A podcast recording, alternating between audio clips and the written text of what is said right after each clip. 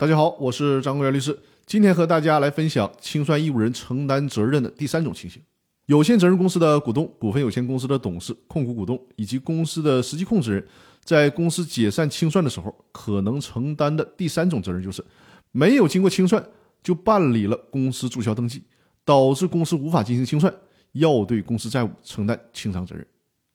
根据公司法以及其他的相关法律法规的规定。公司解散呢，应当在依法清算完毕之后再申请办理注销登记。公司解散之后，依法进行清算是清算义务人的法定义务，这个是不允许省略的程序。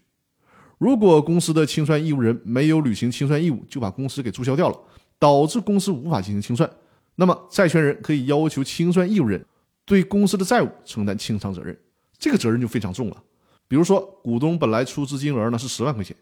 按理说，应当以出资额为限，承担有限责任，也就是无论公司欠多少钱，比如说公司对外欠了一千万，这个股东呢，顶多就承担十万元的出资责任，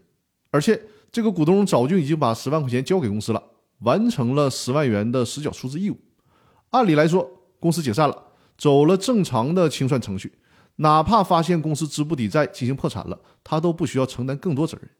但是呢，就是因为公司解散之后没有走清算程序。直接就把公司给注销掉了。这个时候，其实公司还欠着外面一千万呢。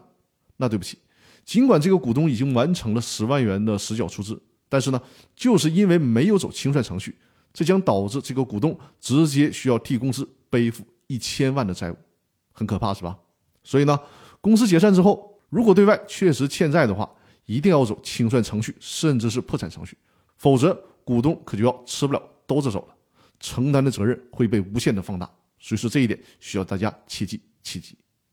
那好，这一期的音频呢，我们就分享到这里了。更多内容下期继续。欢迎大家多多订阅我的《公司法大爆炸》的音频专栏，也把我的专栏分享给身边需要的朋友。如果有公司股权的业务，也可以私信跟我联系，希望能给大家带来进一步的帮助。那好，我们下期继续，感谢大家的收听。